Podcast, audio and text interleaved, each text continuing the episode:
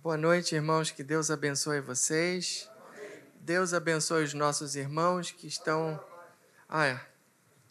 Deus abençoe os nossos irmãos que estão nos assistindo pelo YouTube.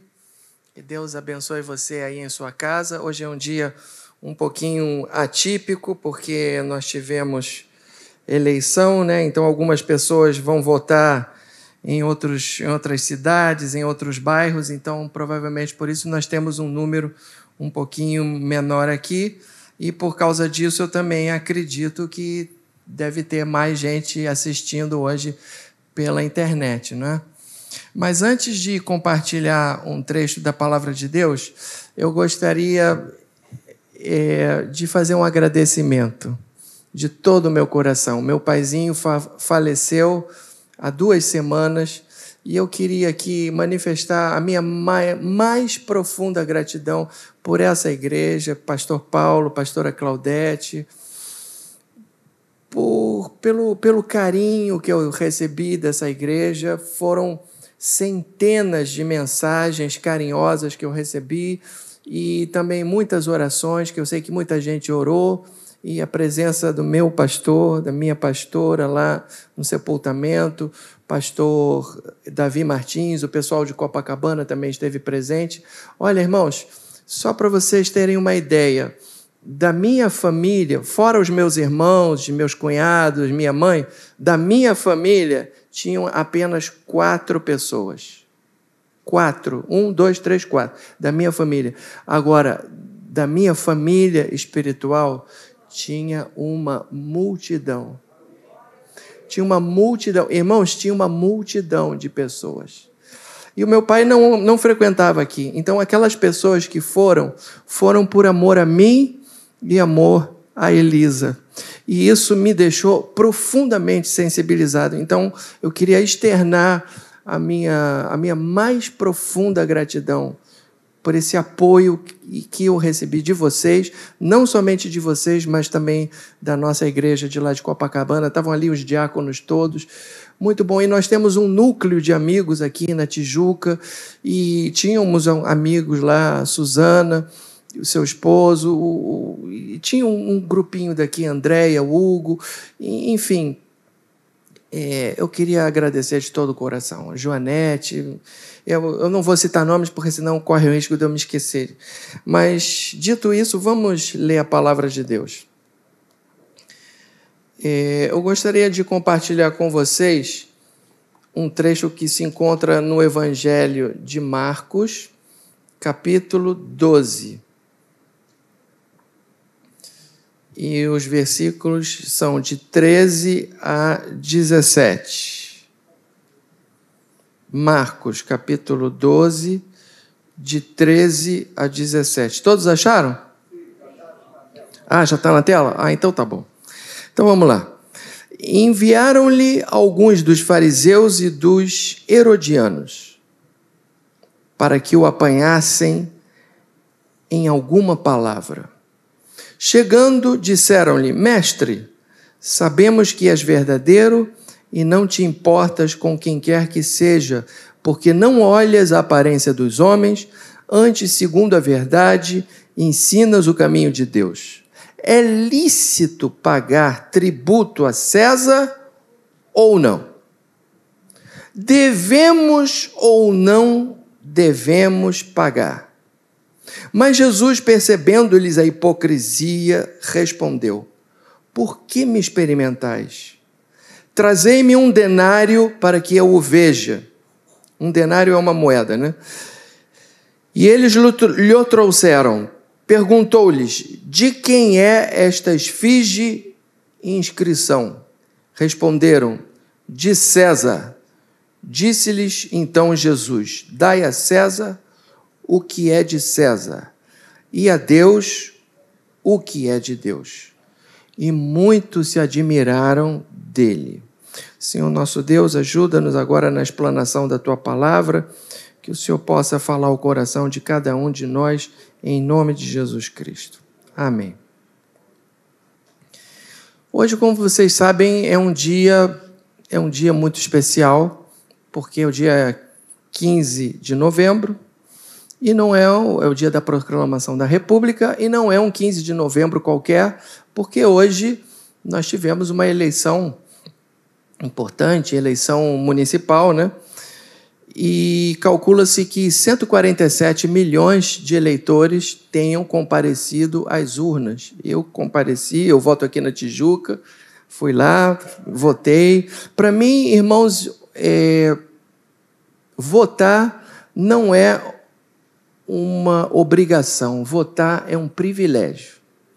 É um privilégio. E eu voto assim com a maior alegria, e a gente devia agradecer a Deus por, essa, por esse privilégio de expressar a nossa vontade, a nossa opinião ali na urna, né? Eu creio, inclusive, que a verdadeira revolução é através do voto, não é? Então a gente devia é, levar muito a sério esse privilégio que nós temos. Mas, infelizmente, nesses dias de hoje, você sabe, você lê jornal, você é uma pessoa antenada, você sabe que quando o assunto é política, as pessoas estão se desentendendo cada vez mais. E não é só os políticos, os poderes da república que estão se desentendendo dentro da igreja, dentro das famílias, as pessoas, infelizmente, estão se desentendendo. Se você tem redes sociais e, e, usa isso, você deve ter percebido que muitas vezes o clima nas redes sociais é de muita hostilidade e, pasme, às vezes até entre pessoas que são irmãos em Cristo. Parece que nós estamos nos esquecemos, nos, estamos nos esquecendo de que somos irmãos em Cristo. E não é somente que estamos nos esquecemos de que somos irmãos. E se somos irmãos, deveríamos ser tolerantes, um pouquinho mais tolerantes com quem pensa diferente. Mas é, não somente estamos esquecendo que somos irmãos, mas estamos esquecendo aquilo que Jesus falou sobre política. Jesus falou sobre política, e nesse trecho que eu acabei de ler, nas entrelinhas, Jesus falou muita coisa, muita coisa. E, na minha humilde opinião, essa frase de Jesus, dai a César o que é de César, dai a Deus o que é. É uma frase extraordinária, é uma frase que só poderia vir da boca do nosso maravilhoso mestre. Eu não tenho pretensão de mudar o seu direcionamento político e até é bom que a eleição já tenha passado, porque senão eu ia ser ser acusado de tentar é, é, direcionar você. Não é essa a minha intenção de forma alguma. Mas o que eu sinceramente gostaria é que, à luz do ensinamento de Jesus, você pudesse submeter o seu pensamento político à, à, à, à luz do pensamento, à luz daquilo que Jesus falou.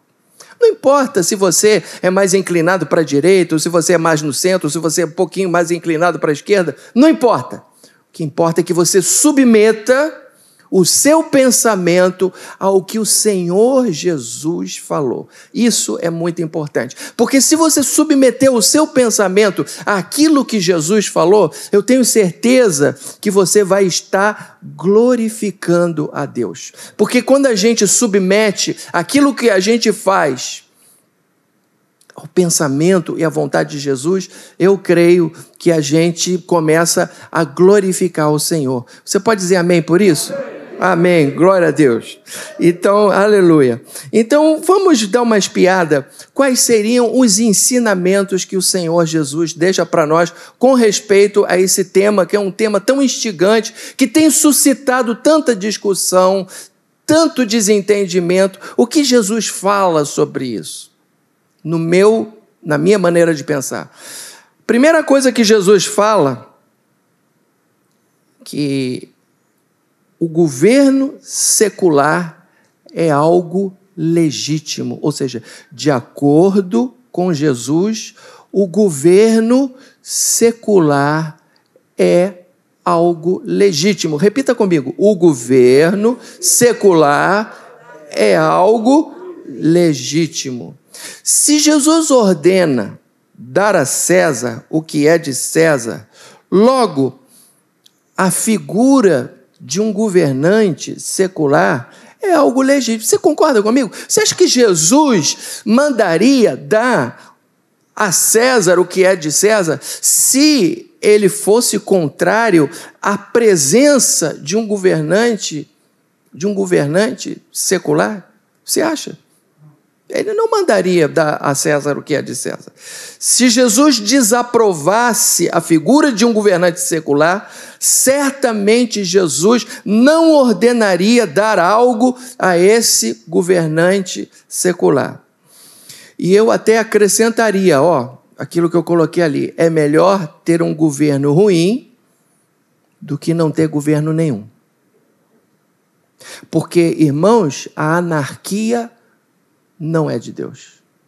A anarquia não é de Deus. Eu estava ainda agora lendo um texto, está lá em Colossenses capítulo 1, é, em que o apóstolo Paulo diz assim: ó, pois nele, quer dizer, em Jesus, foram criadas todas as coisas nos céus e sobre a terra, as visíveis e as invisíveis, sejam tronos, sejam soberanias, sejam principados, quer potestades. Então, as autoridades que existem foram por Deus instituídas. Ou seja, o governo humano é algo instituído e estabelecido por Deus. Então, diante disso, a nossa obrigação, irmãos, é orar pelos nossos governantes e ser grato a Deus pelos nossos governantes. Porque é melhor às vezes, ter um governante que você não gosta muito do que você não ter governo nenhum. Porque não ter governo nenhum é uma tragédia. É uma tragédia. Entendeu? Então, é... então você veja só. É, o apóstolo Paulo, lá em Romanos 13, versículos de 1, a 1 e 2, ele diz assim: todos devem sujeitar-se às autoridades governamentais. Ó, oh, vou ler de novo, apóstolo Paulo, tá? Para você ver que os apóstolos seguiram o ensinamento de Jesus. Todos devem sujeitar-se às autoridades governamentais, pois não há autoridade que não venha de Deus. As autoridades que existem foram por ele estabelecidas, portanto, aquele que se rebela contra a autoridade, está se colocando contra aquilo que Deus instituiu. E aqueles que assim procedem trazem condenação sobre si mesmo. Deus não abençoa rebelde. É o que eu entendo daqui, tá? Segundo, é necessário prestar todo o respeito e a obediência devida aos governantes. Lá em eh, 1 Pedro 2,17 diz assim: tratem a todos com o devido respeito, amem os irmãos, temam a Deus e honrem o rei. Então tem, temos que honrar as autoridades. Aí você vai me dizer assim, mas vem cá, tem que obedecer em tudo, em tudo? Não, tem um limite. Quando uma autoridade te, te obrigar a pecar, aí você está desobrigado de obedecê-la, porque convém obedecer antes a Deus do que obedecer a uma autoridade que te, quer te fazer pecar. E a Bíblia tem um monte de exemplos disso. Não sei se vocês se lembram daquela passagem em que o faraó do Egito mandou é, as parteiras matarem o, o, as crianças de, do sexo masculino. Vocês se lembram disso? Se você fosse parteira ou parteiro, não sei se existe essa palavra, nessa, você ia obedecer uma, uma insanidade dessas? Você ia obedecer? Pois você fique sabendo, eu não sei você, mas as parteiras do Egito desobedeceram o faraó. O nome delas, a Bíblia inclusive registra ali o nomezinho delas, Cifrá e Puá. Cifrá e Puá desobedeceram o faraó. Outro exemplo disso é Sadraque, Mesaque e Abednego. O, o Nabucodonosor, naquele delírio de grandeza dele, diz: Não, quando vocês ouvirem a gaita de foles e não sei o que, vocês vão se ajoelhar diante da estátua de ouro que eu construí. Aí Sadraque, Mesaque e Abednego falaram, negativo, nananina não, nós não vamos nos ajoelhar diante de estátua nenhuma. Outro exemplo disso é, por exemplo, quando, quando Pedro e João, é Pedro e João? Pedro e João. Pedro e João, eh, as autoridades disseram assim, para eles não ensinarem mais em nome de Jesus. E aí, Pedro e João falaram assim: não podemos deixar de falar do que vimos e ouvimos. Convém obedecer a Deus e não obedecer aos homens. Então, o, o, a obediência às autoridades tem esse limite. Quando as autoridades dispuserem que você tem que fazer alguma coisa que fira a sua consciência religiosa. Aí você não deve obedecer, tá certo? Mas no mais, nós temos que obedecer às autoridades. Eu me lembro, e, e, e essa questão de obedecer à autoridade é uma coisa que a gente, eu percebo muito no meu trabalho no meu trabalho. Ali no meu trabalho, na Orquestra Sinfônica, ensina muita coisa para gente.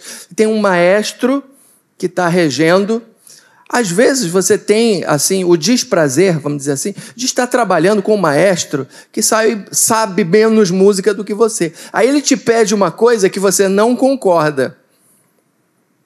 Ele pede, ó, faça assim. Sabe o que, que eu faço? Eu obedeço. Eu obedeço. Eu obedeço. Aí lá, no, lá na frente você vai ver que não vai dar certo, mas você tem que obedecer. Eu, uma, uma vez uma, uma, uma colega minha estava falando, não, porque ele me pediu para fazer não sei o quê.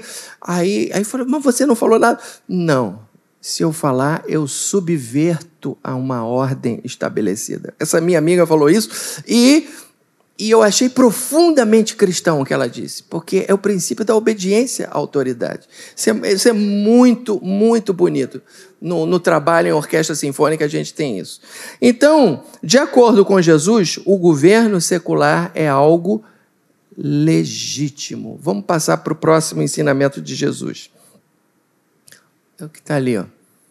É, de acordo com Jesus, religião e política não deveriam se misturar. Jesus falou assim: dai a César o que é de César, e dai a Deus o que é de Deus. Jesus não mandou dar a César o que é de Deus. Jesus não mandou dar a Deus o que é de César. Trocar as bolas não funciona. A gente tem que dar a César o que é de César e dá a Deus o que é de Deus. Quando é que se dá a César o que é de Deus? Quando é que se dá a Deus o que é de César? Irmãos, não se pode dar a César o que é de Deus. Quando se dá a César o que é de Deus? É quando se dá ao Estado, a uma ideologia, a um partido, a um político, a um candidato, uma devoção que só pode ser dada a Deus. Ponto parágrafo. Nenhum partido, nenhuma ideologia, nenhum homem, nenhum político, nenhum rei, nenhum presidente, nenhum deputado, nenhum líder sindical, é digno de receber uma devoção que só é devida a Deus. Então a gente não pode, então a gente não pode, não pode dar a uma ideologia, a um partido, a um líder político, uma devoção que só Deus pode receber. Você concorda comigo? Você concorda comigo? Isso é errado não terás outros deuses diante de mim. O primeiro mandamento do Decálogo: não terás outros deuses diante de mim. Então você não pode ter, compartilhar uma honra que é só para Deus e você dá essa honra para um partido, para uma ideologia, para um, um político. Para um... Não, nada disso. Nada disso. Essa honra pertence. Então, isso é errado do ponto de vista religioso, isso é errado do ponto de vista político e histórico. Irmãos, há 60 anos, a, guerra, a, a, guerra, a Segunda Guerra Mundial foi a guerra mais, mais mortífera de toda a história da humanidade. Por que, que aconteceu? O nacionalismo extremado. O Hitler, ele queria adoração para si. Mussolini, a mesma coisa. O, o, imperador japonês, não sei se vocês sabem dessa história, mas o imperador japonês, ele se achava Deus. O imperador o imperador japonês. O, o, a, a, religião oficial do Japão, o shintoísmo, parte do, do pressuposto que o, Japão é uma raça divina. E e o imperador japonês é Deus.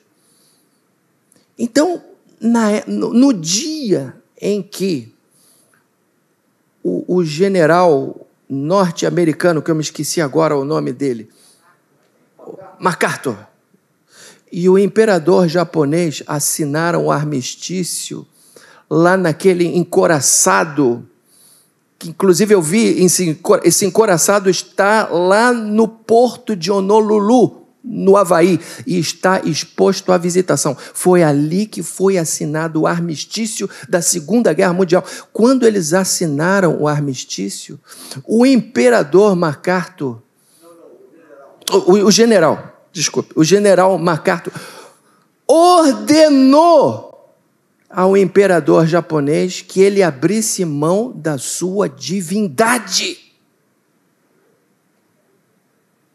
Irmãos, porque uma pessoa que se acha Deus e recebe glória como Deus pode levar um povo inteiro a cometer loucuras. É loucura. Então, por isso, não se pode dar a César o que é de Deus. Você concorda comigo, irmão? Amém. Por outro lado, não se pode dar a Deus o que é de César. Que se dá a Deus o que é de César? É quando se coloca na esfera religiosa aquilo que deveria ser decidido na esfera laica. E aí algumas pessoas vão me olhar torto, porque hoje em dia, as pessoas, quando a gente fala de Estado laico, as pessoas pensam que você é comunista. Não, que confunde Estado laico com Estado ateu. Estado ateu é comunista não, não, não, não concordamos com isso. Agora, o Estado laico é que nos assegura, nos assegura a liberdade de nós estarmos reunidos aqui hoje. Nós estamos reunidos aqui hoje e, e, nós temos isso garantido pela Constituição da República Federativa do Brasil. Por quê? Porque o Estado é laico. Aleluia! Graças a Deus, porque os nossos primeiros irmãos que vieram evangelizar aqui, os irmãos protestantes, protestantes que eu digo, chegaram aqui no Brasil, era um império e o Estado não era laico, havia uma religião oficial. Eles comeram o pão que o diabo amassou, era pedrada, era cachorro perseguindo, era uma coisa horrível. Mas hoje não tem mais isso. Por quê? Porque o Estado é laico. Se o Estado é laico, se o Estado é laico, então você tem essa liberdade de se reunir aqui. Graças a Deus pelo Estado laico, irmãos. Agora, se o Estado é laico, presta, raciocina comigo. Eu, como pastor, eu falo para vocês, vou dar um exemplo, tá? É, eu falo para vocês sobre, por exemplo, a castidade, a santidade da família. Ouve quem quer.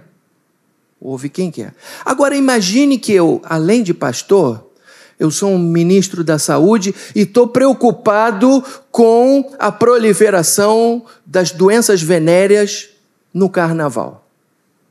Eu posso dizer para as pessoas, não transem porque isso é pecado. Eu não posso falar isso, porque as pessoas vão transar. Não adianta. Não adianta. As pessoas vão transar. Porque para não transar precisa estar cheio do Espírito Santo e temer a Deus. Agora, você, isso, você vai impor isso às pessoas por decreto? Não. Então, a abordagem que você tem que ter é a abordagem científica. É fazer, use camisinha, use preservativo e, e, e, e se proteja. É, é isso que tem que fazer. Então, a abordagem é laica. Ou seja, você não pode colocar na esfera religiosa aquilo que deveria ser resolvido na esfera laica. Isso daí é dar a Deus o que é de César. Não foi isso que Jesus ensinou. Jesus ensinou dar a Deus o que é de Deus, dar a César o que é de César. Não se pode dar a César o que é de Deus, não se pode dar a Deus o que é de César. Você concorda comigo? Tá, amém, queridos? Amém. Glória a Deus. Então, é isso aí. Olha, eu queria só dizer mais uma coisinha para vocês. O Estado laico é, prega a separação entre igreja e Estado. Igreja e Estado. Separação, igreja e Estado. Eu vou falar uma coisa para vocês, como professor de história da igreja. Muitos irmãos nossos morreram por defenderem a separação entre igreja e Estado. Quem são eles? Os anabatistas lá da Suíça. Os anabatistas, eles foram mortos de uma forma de uma forma vergonhosa, de uma forma triste. Por quê? Porque eles defendiam a separação entre igreja e Estado. Por quê? Porque Zwinglio, porque Calvino, porque Lutero defendiam a união da igreja do Estado. Então, quando eles batizavam uma criança, porque tanto Zwinglio como Calvino como Lutero batizavam crianças. O que significava esse batismo da, da criança? Significava que a, a, união da igreja do Estado, aquele era um rito através do qual a criança entrava na sociedade, uma sociedade que tinha uma religião só. Então, aquele rito era um rito de entrada na religião e na sociedade. Até que os nossos irmãos anabatistas falaram assim: nananina, não. A igreja é uma comunidade voluntária. Vai vai para a igreja quem é nascido de novo. E tem que ser batizado quem é nascido de novo.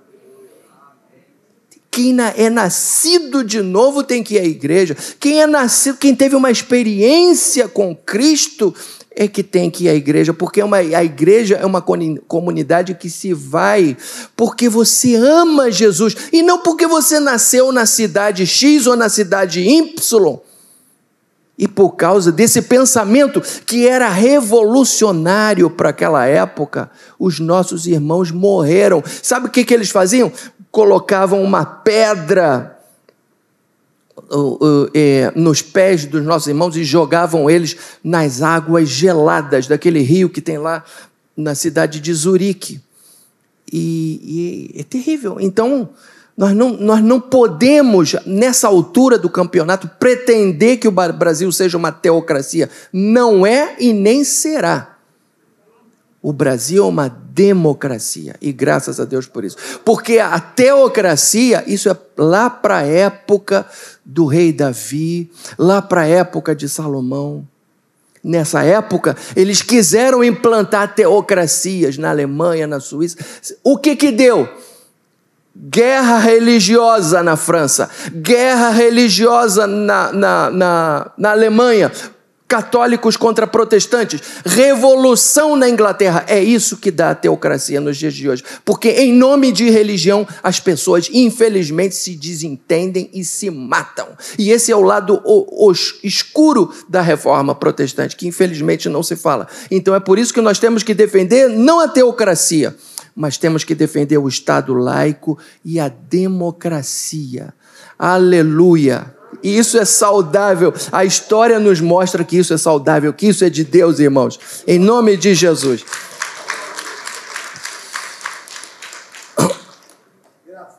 Glória a Deus.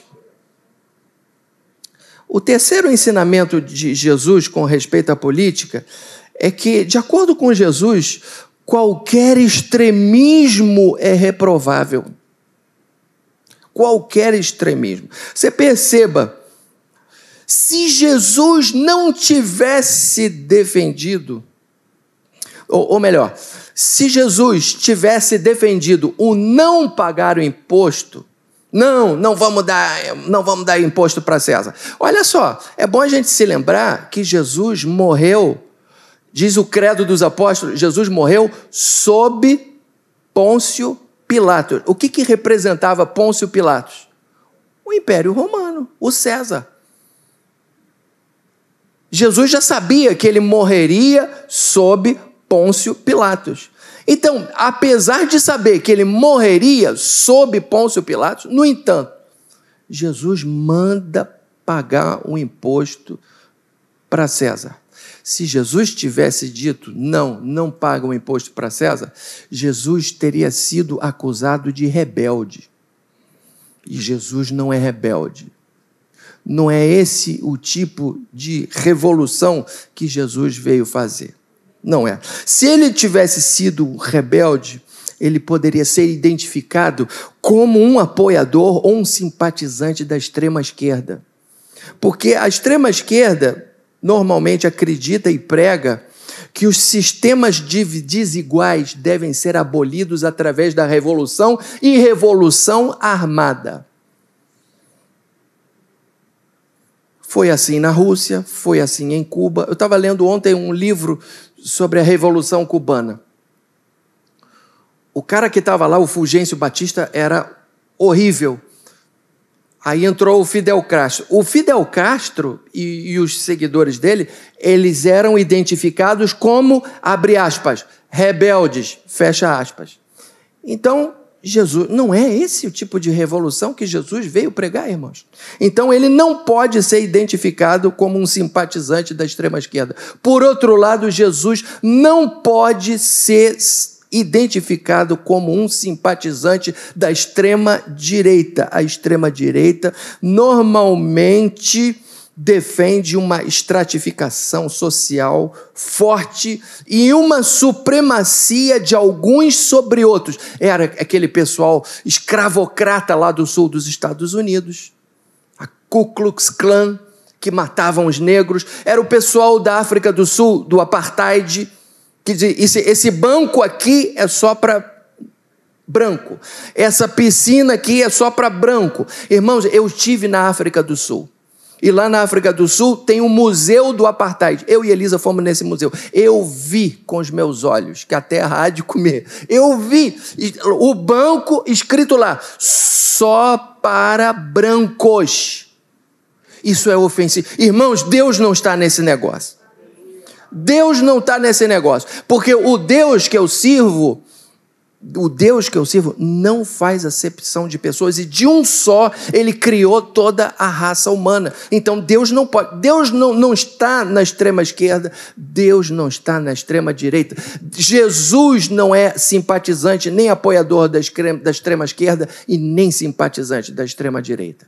Não é. Jesus é contra todo tipo de extremismo. Você concorda comigo?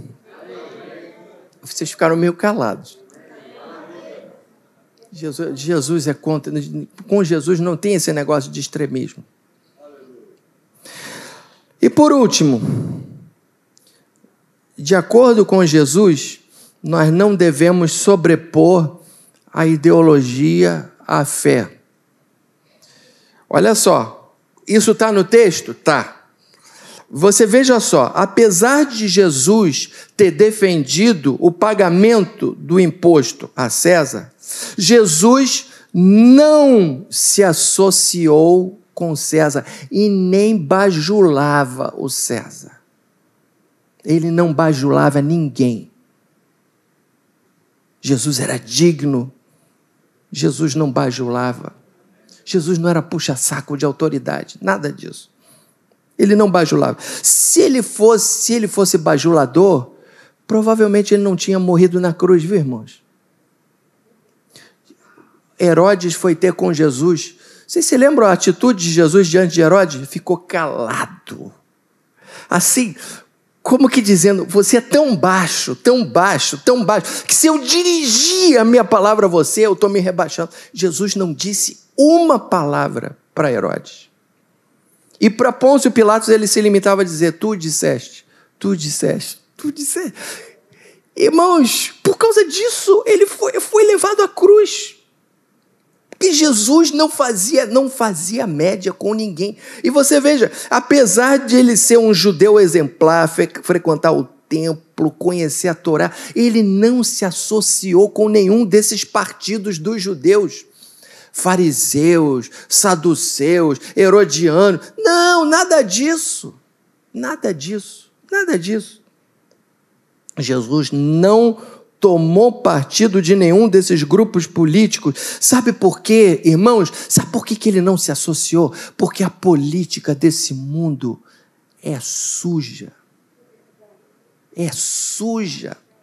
Não a, a, política em si, mas a forma como os homens fazem política é uma coisa suja. E isso está aqui no texto, você vê que aqui está escrito que os fariseus e os herodianos se reuniram, fizeram uma espécie de um conluio para ir lá tentar o Senhor Jesus, sendo que os fariseus e os herodianos eram inimigos. E isso acontece na política desse mundo, a torto e a direito. Você vê os caras que eram inimigos, de repente, eles se unem. Lula e Ciro Gomes agora estão amigos. Se engalfinhavam antes.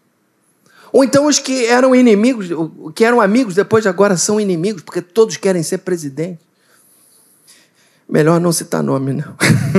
melhor, melhor. Eu tenho um monte de exemplos aqui para dar. Tem um monte de exemplos para dar. Os caras eram amigos, agora se desentenderam. Por quê? Porque ambos querem ser presidentes, aí viraram inimigos. Viraram inimigo. Você, você deve saber de quem eu estou falando. eu não é? Porque, porque política é coisa suja, então não, não tem como tomar partido. Então, moral da história, não permita que as suas preferências políticas tenham tanta relevância que a sua fé seja jogada para escanteio, porque a política desse mundo frequentemente é uma coisa muito baixa e muito suja, e você está aí entrando de gaiato nessa sujeirada toda. Não permita que a sua ideologia se sobreponha à sua fé. É muito triste quando eu vejo algumas pessoas que defendem uma ideologia com tanta veemência que se esqueceram que a nossa principal bandeira é a bandeira de Jesus Cristo.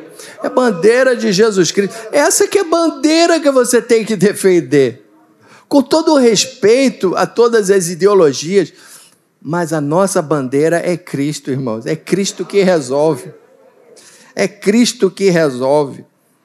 Então, eu não sei se você defende aí o feminismo, o movimento negro, vidas negras importam, a causa ambiental, etc., a defesa das estatais, do funcionalismo, são as causas que a esquerda defende, tudo bem, tudo bem, tudo bem, não me olhe com cara feia, tudo bem, mas não permita que isso se sobreponha à sua fé porque antes de tudo você é um cristão, uma cristã, e a sua bandeira é Jesus Cristo. Em nome de Jesus. E por outro lado, se você defende o Estado mínimo, você defende a meritocracia, você defende o liberalismo econômico, são as causas da direita. Tudo bem, também não me olhe com cara feia, mas saiba, saiba que a nossa principal bandeira é Jesus Cristo. em nome de Jesus. Se você for mais esquerdista do que cristão, dificilmente você vai ganhar para Cristo o seu colega de trabalho que é bolsonarista. E se você for mais bolsonarista que cristão, dificilmente você vai ganhar o seu parente que é petista. Então, muita ideologia, irmãos, não é o caminho que Jesus, que o, Jesus, que o Senhor Jesus nos ensina a traçar. Então, é, concluindo, é, esse presidente eleito dos Estados Unidos, no discurso que ele fez de posse, o Joe Biden, estava assistindo lá e ele, no momento, ele disse o seguinte: nós precisamos curar este país. E eu vou tentar ser o presidente de todos. Tenha você votado em mim ou não. Irmãos, ele, ele me conquistou quando ele falou isso. Ele me conquistou quando ele falou isso. eu não conhecia, não conhecia ele, não conhecia a tradição. Olha, você não, você não achou legal também? não, diga. É. Bom, eu, eu gostei do que ele falou. É, é tal história, cada um tem uma. É, ela tem uma, uma, ela tem um, uma opinião, eu já tenho outra. Eu, a mim, ele me conquistou quando ele falou isso.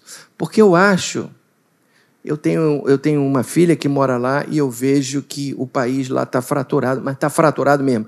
E nós, ó, como nós somos macacos de imitação deles, nós trouxemos essa desgraça para aqui também.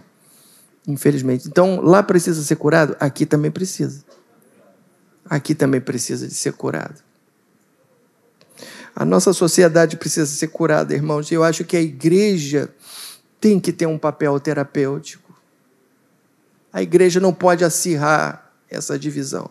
A igreja tem que ter um papel conciliador.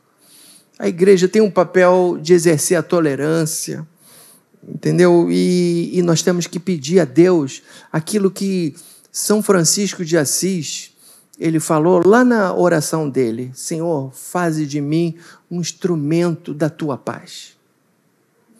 Nós temos que ser instrumentos da paz de Deus. Que você seja um instrumento da paz de Deus em nome de Jesus. Você, eu estou falando é com você, você que está me ouvindo aqui, você que está me ouvindo lá no YouTube, você seja um instrumento da paz de Deus. Não discuta política. Não discuta, não perca o seu tempo. Não perca. Não, nós não temos, eu já cheguei à conclusão que nós não temos o poder, o condão de modificar a opinião de ninguém. As pessoas são do que são e pensam do jeito que pensam. Então, nós não temos essa, essa, esse poder, né? Então, que nós sejamos instrumentos na, da paz de Deus, que nós possamos honrar as autoridades e orar por elas. Amém? porque a gente sabe que o governo secular é instituído por Deus. Que a gente evite misturar fé e política, porque isso faz mal para a religião e faz mal para a política. Que a gente possa respeitar quem pensa diferente, uma vez que Jesus é contrário a qualquer tipo de extremismo e que a gente evite sobrepor a ideologia à fé, uma vez que a política é suja e Jesus se manteve neutro. Em nome de Jesus. Tá bom, queridos? Que Deus abençoe vocês. Um beijo. Um beijo para todos vocês.